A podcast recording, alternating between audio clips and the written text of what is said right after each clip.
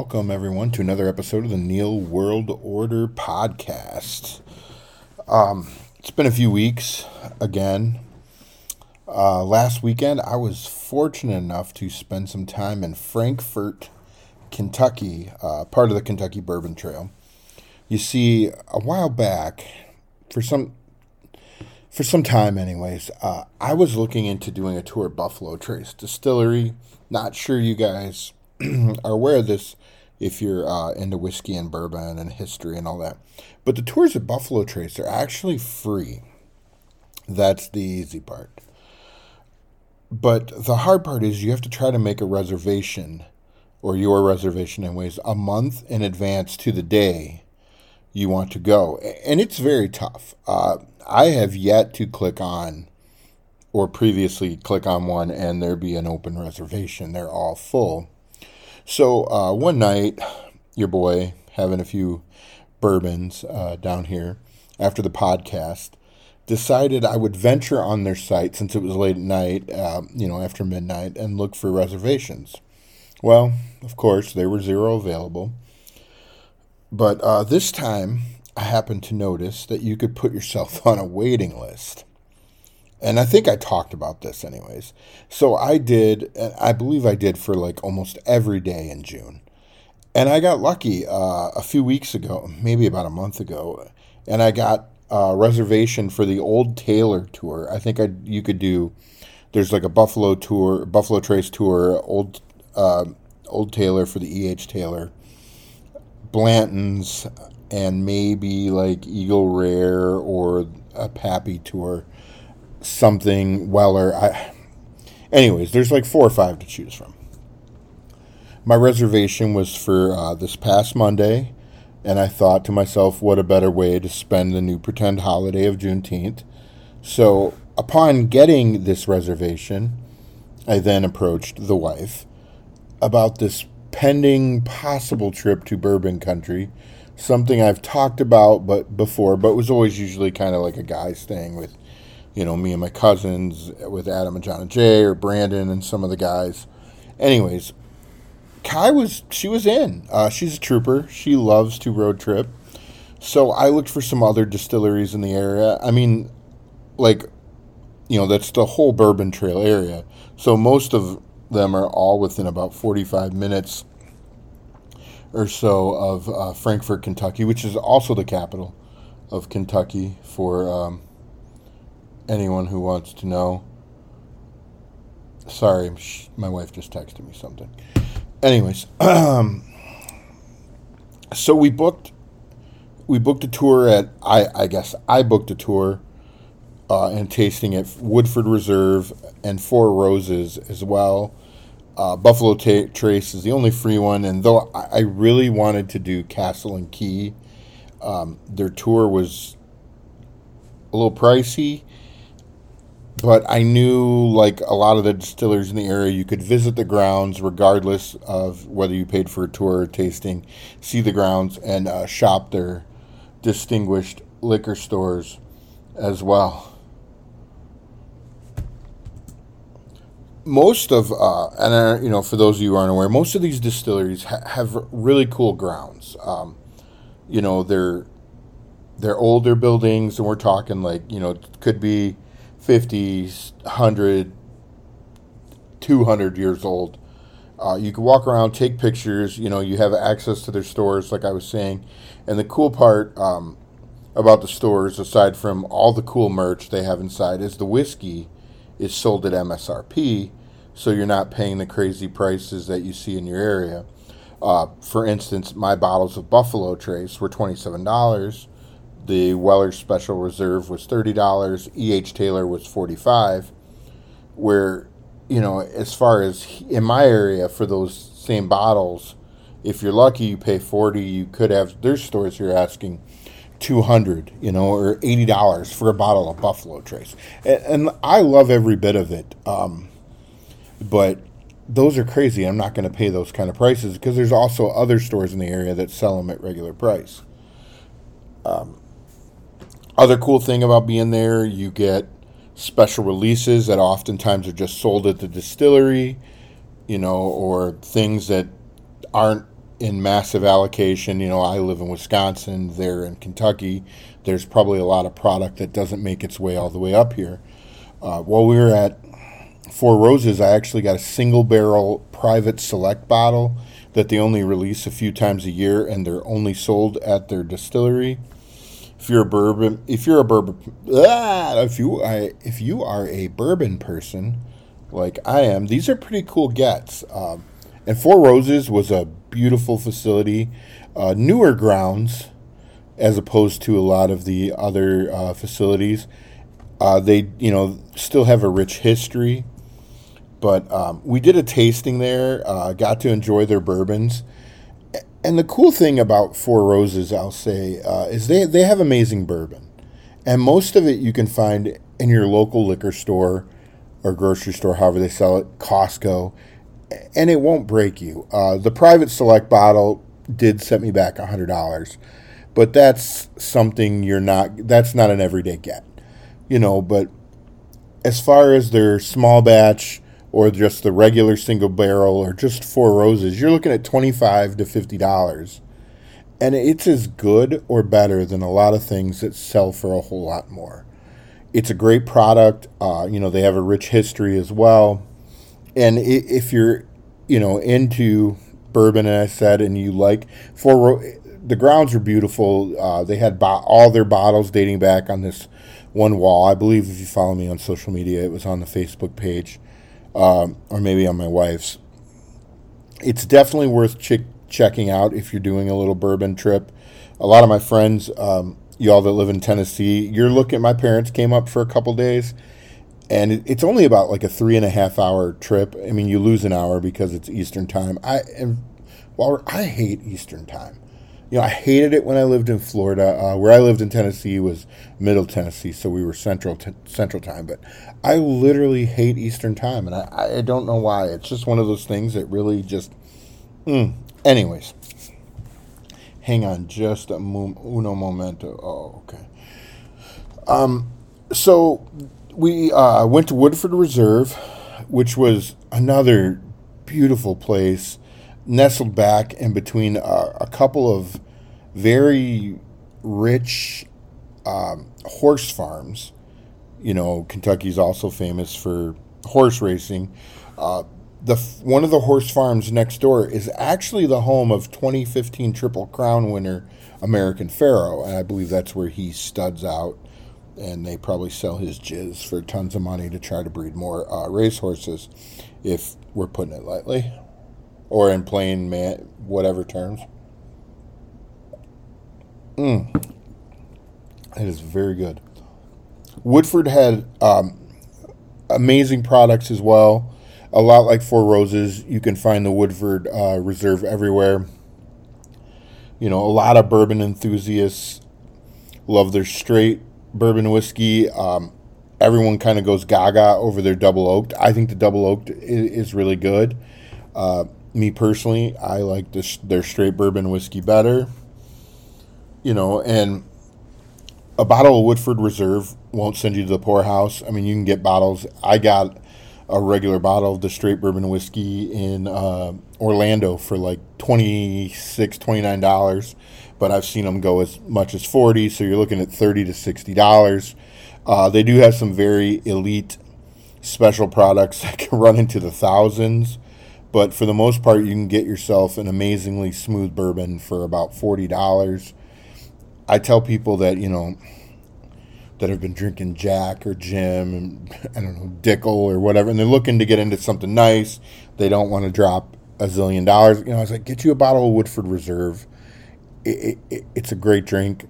Um, it's, I mean, it, it's good. You, it's an everyday drink. You know, it's not something that you're like that has that real kind of flavor where you don't want it all the time or whatever. But um, while I was there, I, I actually got uh, their wheated bourbon. I'd never had it before the tasting. Um, here lately, I have found that I really enjoy the wheated bourbons more so than pretty much the way the wheated bourbons work is you know they have more wheat than corn, uh, or more wheat than rye. The rye is kind of what gives it that little burn. So um, they're usually, you know, like I said, less bite, less burn, and incredibly smooth.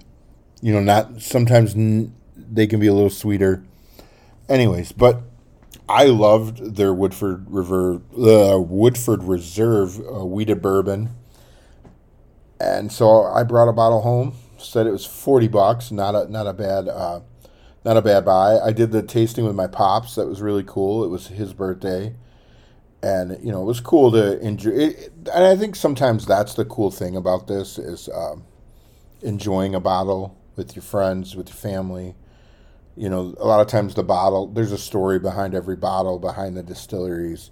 You know, it's something you share as you're drinking the bottle. You don't just, you know, and I think the important thing is, you know, when I was younger, you know, we used to shoot with, you'd just shoot, you know, shots of Jim, shots of Jack. And, and that's not really, there's no wrong way to drink any of it, but I don't think that's really how it's intended to be uh, drank.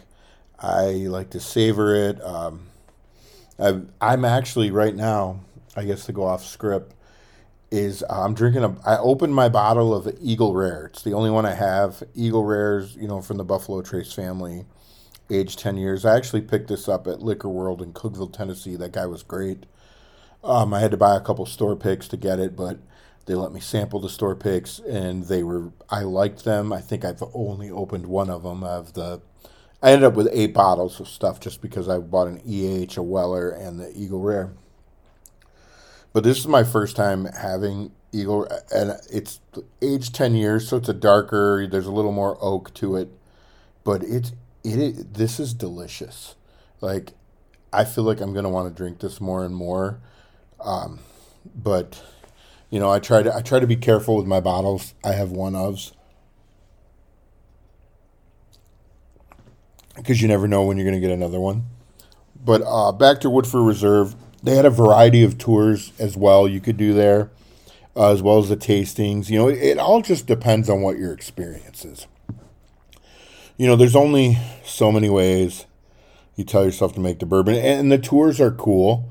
You know, tours can range from 30 minutes to hour and a half, two hours, where tasting goes sometimes, you know, 30, 45 minutes, and you kind of get a little bit. You know, it, it just depends on what you're there for. It's all cool. I tell you know, you just got to find out what works for you. Um, we visited uh, Castle and Key Distillery and walked around the amazing grounds of what actually used to be the old Taylor Distillery that had been owned and operated by Colonel E.H. Taylor and his sons, I believe 1887 to 1920. Castle and Key actually purchased this abandoned distillery for 950,000. 950,000. It is I can't even explain to you how beautiful these grounds are. The buildings um, it's just it, it it's just cool. Uh, in 2015, they named uh, Marianne Barnes their master distiller. She became the first female master distiller since Prohibition. Uh, you know, it's not something a lot of women are going into. It's a male-dominated industry you know, more often than not, it's kind of a recipe that's passed down from family member. You'll find in a lot of these distilleries, it's, you know, someone who's the family of the family of the family, and it kind of goes downhill like that. The distillery, uh, Castle and Key, actually took its name from the castle like architecture of the buildings, which you can see online, or like I said, I posted, there's pictures on our social media beautiful place, and there's a key shaped appearance of their spring house. Upon purchasing the property, uh, they hired groundskeepers and began bringing the facility back to life, and they did an amazing job. It is truly a beautiful place. It almost felt more like a park than a distillery, and it's just you when you're there. Like even my wife, I said, you know, who's not a very bourbon oriented person, you know, doesn't really drink, like, was in love with the grounds at Castle and Key. And actually, in 2017, the the grounds at Castle and Key were named to the National Historic Registry. They released their first product in 2020, which was actually Restoration Rye Bourbon. I was fortunate enough to get a bottle tonight at my local Piggly Wiggly. I was pretty excited about that just because I know that's a hard find. Uh, they didn't actually have any at the distillery when we were there. And then in March of last year, they released their small batch Kentucky Straight Bourbon Whiskey, which was the first bourbon distilled on that historic site in nearly five decades. I, I have a bottle of that. I've yet to open it. Um, I got myself the straight bourbon whiskey. I purchased Brandon a bottle of the straight bourbon wheated whiskey. So we're anxious on a upcoming bourbon sessions, which we've got to work out the details for the next two. I know people are have been asking me about that, but um, we have a lot of product to try for that. Uh, we may be able to get fifty more episodes with all the product that is uh, now up on the shelves behind me. But if if you get a chance to go to bourbon, you know, like I said, the bourbon, I I highly recommend going to see the grounds at Castle and Key. Like I said, they have tours, and depending on what you want to spend on tours and stuff like that, that looked like some really cool stuff. But we're talking, you know, a couple hundred dollars, um, you know, and it's like, you know, I, I'd rather buy product than you know a lot of the history and stuff. There's videos online, there's documentaries you can read on it. You you can walk and pretty much see the whole grounds. You know, obviously you don't get into the fermenting and the rick houses and all that without the tours, but it's it's still really cool, and I'd highly re- recommend go walking around. They have a little bar on site. The store is beautiful. Um, I would like to do a tour there at some point, um, but you know, I think with a lot of these places, being able to see some of the behind the scenes stuff is is really an experience as well in itself. and then um, let's see, you know, Frankfort was cool. You know, like I said, it's the capital of Kentucky. I feel like the towns, you know, a lot of the people I talked to, I actually talked to a, a rep for a, uh, a liquor a liquor company when I was at one of the liquor stores. You know, I thought, okay, hey, they're here all this. You're going to find great product and so on and so forth. I actually got my Castle and Key at a liquor store there, and we picked up something for a friend of ours as well. Um, little cool mom and pop restaurants. There was a place we ate downtown. It was kind of like an old diner theme. Amazing burger. I had uh, super quick, great service. You know, just like a little downtown place. We ate at a place on the river one day. Um, really cool. I just, I, it was a, it was a cool area. I think it's going to be one of those areas as you know, depending on how the bourbon craze goes, that continues to grow, and you know, as they see more tourism come through, we stayed at like a VRBO. Uh, we're not much into hotels much anymore. I like the VRBO aspect because you have like a house and do your own thing. The cool thing, the first day, uh, we got there on a Friday, Saturday morning, you know, kind of walked out on the porch to see what the weather would be like. You could smell the the fermentation in the air, and it was like this best smell and I joked with uh, one of the guys at Buffalo Trace, and I was like, "Just do you do you ever get tired of that smell?" And they were like, "No, man, you, you really don't." You know, and we we stop by Buffalo Trace every day. Uh, because they do different releases at their shop daily. You know, those of you who are familiar with bourbon and all that kind of understand that. The first day, I was on Saturday, I was actually able to score some Weller Special Reserve, which to some people is not a big thing. It's very hard to find at a decent price around here. It's another wheated bourbon I enjoy. So I was able to get two bottles. Uh, I got Brandon's bottle, bottle as well, uh, as well as some more Buffalo Trace. Uh, my daughter actually got me this really cool E.H. Taylor bar mat for the bar as part of my Father's Day gift, which I was super excited for. Um, you know, we kind of took a few pictures that day. It was kind of after Woodford Reserve, and we'd done a couple other things, and then we were going to eat. So uh, you know, and my parents wanted to get back on the road. They kind of came in Friday, Saturday. They they gave my daughter a car, so it was kind of they were doing us a favor, meeting us there as well as hanging out with us for a bit, and it was it was really cool. It was my dad's birthday, so that was really cool. Um, on on our second visit to Buffalo Trace, I was like, okay, let's go by early in the morning, so whatever it is, you know, we can get in line, and um, get something really good because this first day it was like 1.30 and they still had Weller, which was really cool. Um, on our way to Four Roses, we're like, okay, we we don't have to be at Four Roses to one. Let's go by here. It was insane. I have last time I it was like every video you've ever seen on TikTok or Facebook or Reels or whatever.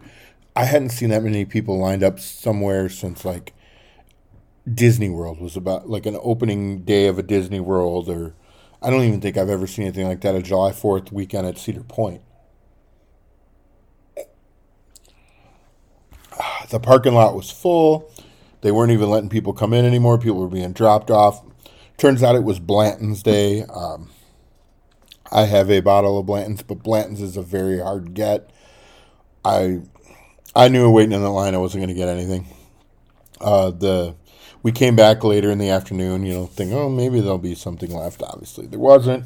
I believe I got another bottle of Buffalo Trace. You can get one bottle of Buffalo Trace a day. Uh, with the special releases like the E.H. Taylor, the Eagle Rare, Blanton's, or the Weller Special Reserve. Did I say?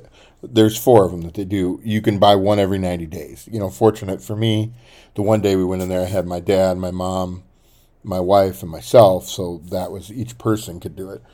And then the next day, you know, when it was just Kai and myself, there was nothing.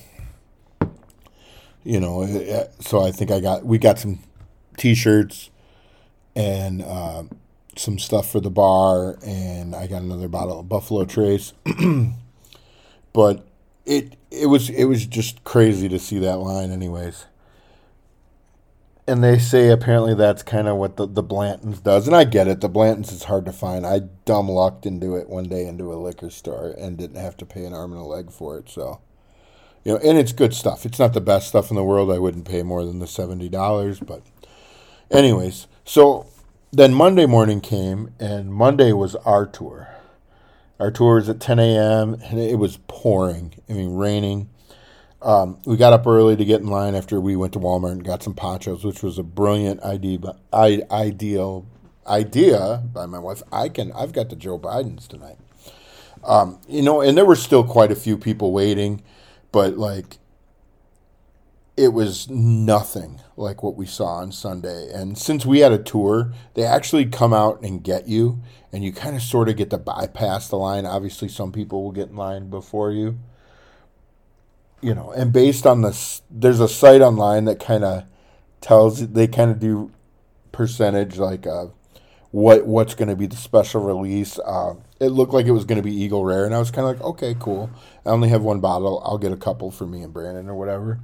But um, I, I wanted it to be E.H. Taylor small batch. That's my favorite one. And lucky for me, uh, we got in. We were getting our bread. They give you like these little bands that they mark with your tour, and it has a little barcode on it, and they, that's kind of how they track you when you buy stuff. My wife noticed E.H. Taylor was the release of the day, and, and I was elated to say the least. So I was able to get two more bottles for the bar. So I have four. Well, I've an opened one and three full ones, which I'm very excited about because I love that bourbon. It's a hard get around here. Um, you know, and that kind of that made me, I was like, oh, this, this is going to be a great day. The tour was awesome despite the rain. We got to learn about the origins of the distillery, originally founded by Colonel E. H. Taylor, you know, as OFC Distillery, which means Old Fire Copper. He was one of the first people in the area to distill using copper stills uh, because he had the money. You know, a lot of people were still using wood stills. And he was the original distiller and designer there until he had some financial trouble, which led to a partnership with George T. Stagg. Seeing Stagg take over 99% of the shares of the company at the time, and Taylor holding one due to the fact that it's pretty much his recipe, his whatever, and he was needed for that. Uh, and the really, really cool thing, uh, Buffalo Trace, and the same thing at Woodford Reserve, but you know I didn't go on a tour, but it's just marked there, and they tell you is the a lot of the original building buildings that E. H. Taylor had built. Um, some of them are still there, but there's a lot of them, unfortunately, that were um, removed by owners before the the previous owners before today's ownership. But it was it was a very informative tour. Uh, not boring to say the least. Uh, you know, you may think, oh, the insides and outs of making bourbon isn't very, but but it is. It's like a, you know, it's like a whole. It, it, it's just its own thing, and I feel like I could go on and on about all the history, but but I think that's best left to the tour guides. I don't want to ruin it or leave anything out. But if you're into the bourbon lifestyle, I strongly suggest checking out one of the Buffalo uh, Trace tours. Uh, I I was elated to get the the Old Taylor tour. I'd like to go back and you know eventually do all the tours, and I think, you know, speaking for all the tours, in the area, you know, just the distilleries and such. I think one of my biggest takeaways from that whole experience was there's a real sense of pride in the the people in that community that they have in the history of their area the uh, in the bourbon industry and what the bourbon industry means to them locally, nationally, you know, and to see this whole new like renaissance of bourbon coming back after it was dormant for a lot of time because you know everyone had switched to rums and vodkas and all that and bourbon was almost seen as like the old man drink and uh, maybe you know depending where you are it still is but it's a really cool thing, and you, you hear it in their stories, the way they represent their distillery, their area. It, it, it's a very great at, atmosphere. They love talking about their products and the rich history of each of their distilleries, as well as you know recommending products and, and explaining, you know, what they like and hey, what to drink with this and how you can mix this. And it was just I really enjoyed it. Uh, I'm super excited to take another trip and see some more of the distilleries in the future. You know, and like I said, if you're into this, I I highly recommend it.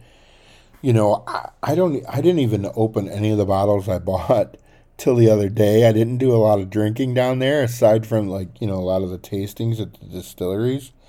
It was just such a cool thing to just be able to soak it in and absorb it. You know, and on one of the on the Buffalo Trace tour, we were going in the where all the barrels sit, and you know, and he was explaining how old the house was and all the boards and all how nothing had been changed, and he was like, you know, we are actually walking on the same wood boards here in the, on this floor that E. H. Taylor walked in, that George T. Stagg walked in, that you know Blanton walked, and it's it's really cool when you think about that because that's how long they've been there. They haven't changed it, and um, it's cool. It kind of brings it all full circle, I thought, and it was just like, wow, you know, that's really cool. But that's my experience on the bourbon. I can't believe I went 30 minutes on that alone, and I'm just now getting started. This Eagle Rare, seriously, is very, very good. Mm. So, unless you live in a cave or under a rock, uh, here's a story and what I would be, I would file it under. You went looking for trouble and you found it. Let's talk about the OceanGate Titan.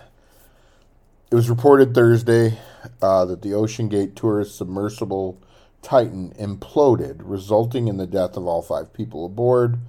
Uh, for those of you that know, this was a sub that was going down to see the wreckage of the Titanic. Supposedly, it had it launched Sunday and had lost contact with the mainland. They said after about almost two hours, it was last heard from about 900 miles from Cape Cod, Massachusetts. And like I said, it was on its way to see the wreckage of the Titanic. Okay, first, why on earth would anyone want to be in a 20 foot, 21 foot sub traveling underwater?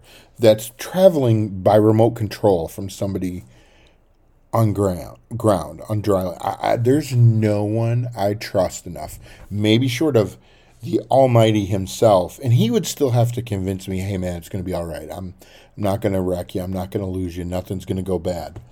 But um, supposedly this thing was controlled with like a forty dollar Logitech con- Logitech controller, and their stock has since crashed. Even though I don't think this is any fault of theirs, But then you're going you're going to see a shipwreck. I think there's so many documentaries and videos and that you can like I don't know, you could you could see it online, you know. The passengers on this uh, included OceanGate CEO Stockton Rush, uh, British billionaire and explorer Hamish Harding, a Pakistani billionaire Shahzada Dawood, and his 19 year old son Henry, and his 19 year old son, and then uh, Henry Nargeolet, a French explorer. Well, it gets interesting here because you know, on Thursday morning, Admiral John Mauger with the United sorry, I was scratching my face.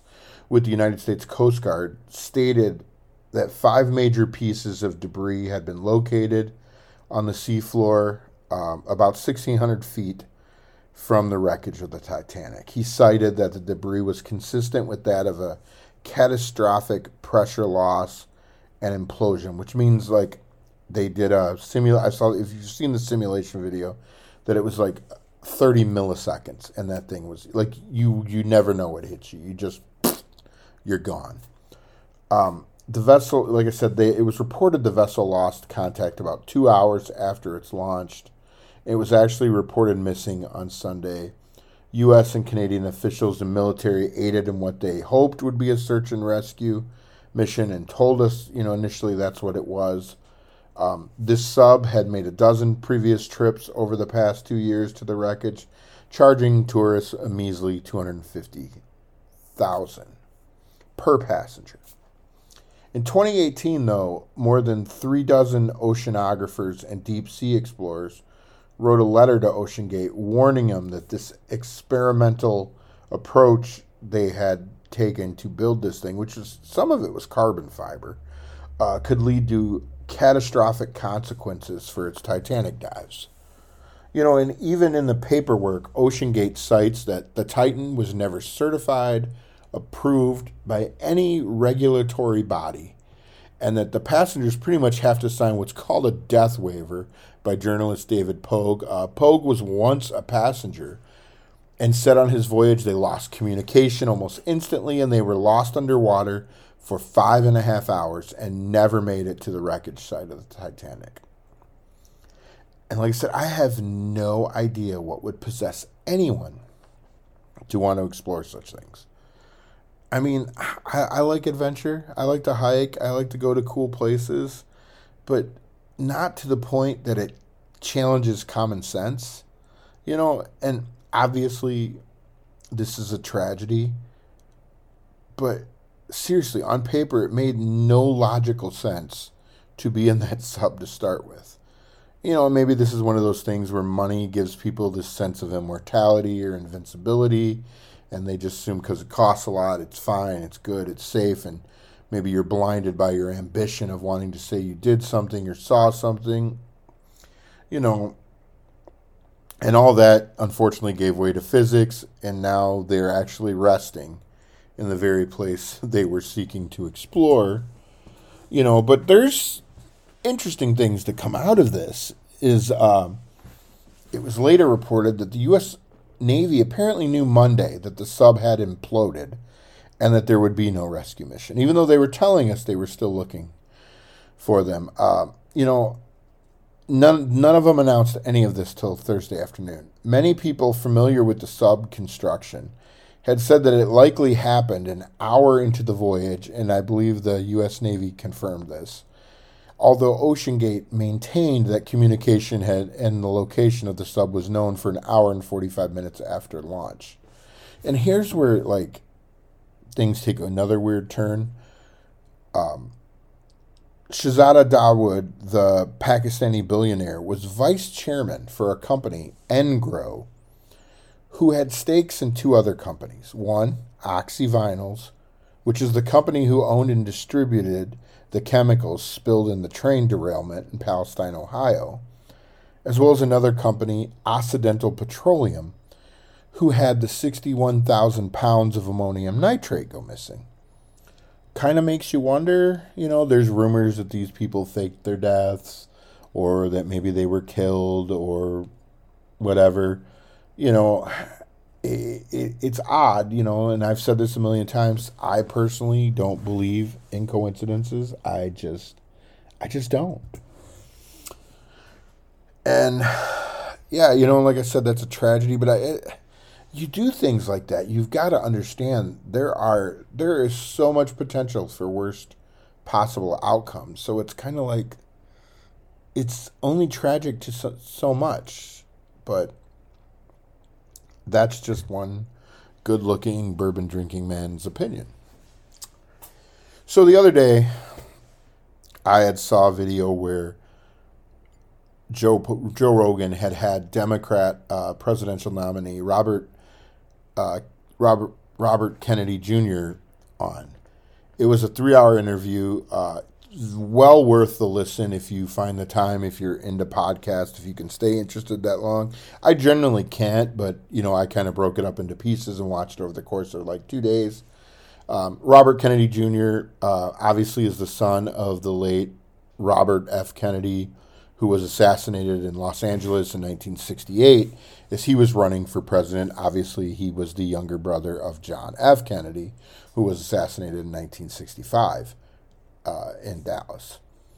You know, uh, RFK, you know, when he was assassinated in 1968, you know, it was an election he probably would have won.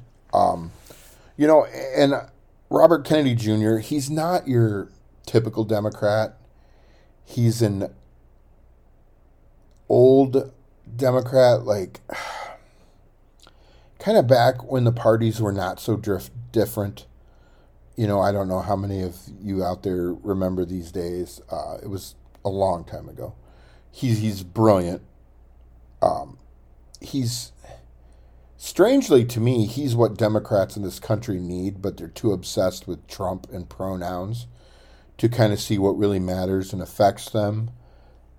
I personally could live with uh, Robert Kennedy Jr. as president. He has uh, very outspoken opinions. He, he does on the pandemic. The man hates Fauci. He actually wrote a book. Uh, pretty much, it's an indictment of pretty much everything Fauci has been a part of. Uh, you know, he's very outspoken on the government, the CIA, he is very ridiculed in the mainstream media by a lot of other politicians. But the one thing he pointed out, and I have noticed, is seldom do these people who call him a loon or conspiracy theory, no one ever presents facts to actually prove he's wrong about what he says. You know, it's it's just the usual, and he talked about this how the media can say the same thing over and over again until people kind of just believe the lies they're told. This guy's literally been given um, no forum to present his ideas, you know, and and the Dems kind of they refuse to have him in the debates. They've said Joe Biden wasn't going to be present for debates or anything like that, you know. they're basically saying Biden can't debate because he can't walk or complete a sentence and is pretty much a walking corpse that should never have been allowed to hold an office. But here we are. I, I think Kennedy could possibly restore some dignity to their, to their party, and that would be a very hard job. That's not an easy job for even anyone to want to try to do. Um, you know, I think he could restore dignity to the White House and he actually currently has a more favorable rating than anyone currently running on either side. Higher than Biden, obviously, higher than Trump, higher than DeSantis, higher than Nikki Haley, higher than, I don't know, some guy we've never heard of who's in the Green Party or whatever party. But um, I think it would be interesting to see this guy start to make some headway. I think at some point they're going to pull Joe Biden. Joe Biden will not be running in 2024. It's there's no feasible way to do that. But you know, I know we're very I, I'm very pro conservative, but uh you know, a lot of people on the right aren't good people either. And I think sometimes it, it's good to listen to all opinions, to hear people from different views, and even to, you know, listen to a lot of the things. And I agree with a lot of the things. You know, I believe a lot of the things he says. But you know, I, w- I would urge you to check him out. Uh, he's great sound bites. Um, he said very brilliant. His, I think he's spot on on the pandemic. I think he's spot on on Fauci. Think he's spot on on the CIA and a lot of the uh, warmongering that kind of works in the underlayers of government. And I think it would be a great disservice to this country if this man was not put on some kind of formal stage and allowed to engage either in debate with Biden, with the Republican candidates. I, I think he deserves a, a forum, you know, and it's it's unfortunate that we live in a time and an age where, you know, and he talks about this, how everything's controlled and it's, you know, there's there's the machine that kind of has wants to predict the outcomes before they but you know and make give us the sense that we decide and all that but if you get a chance, check him out. He's got a website. Like I said, he's the he's on the Joe Rogan podcast. You can watch it through Spotify or listen to it through Spotify. I I could go in on a lot of the details, but I worry I would get them wrong, and I think it's kind of better to hear it for yourself. But anyways, uh, that's all I got tonight, folks. It's it's been a really hot week here in Wisconsin. I mean, we're talking like go check your mail and sweat kind of heat. Humid. Uh, it's supposed to rain all day tomorrow. I can't tell you the last time it rained here.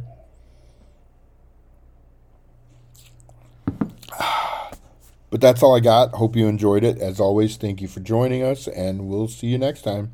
Peace.